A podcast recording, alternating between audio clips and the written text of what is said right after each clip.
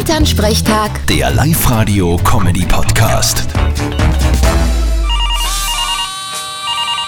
Hallo Mama. Nein, ich bin's, servus. Servus Papa. Was ist los? Ich sag das, du musst unbedingt bald wieder mal heimkommen. Wieso? Ist was passiert? Nein, wo denn? Aber unser Briefträger, der Kuvert Karl, der hat bis Weihnachten Urlaub. Und jetzt kommt jeden Tag seine Urlaubsvertretung. Sehr spannend. Und was soll da jetzt so interessant sein? Na, die muss gesehen haben. Sakrament ist dieser Fesche. Jung, blonde, lange Haare an der Gestell, sagt das.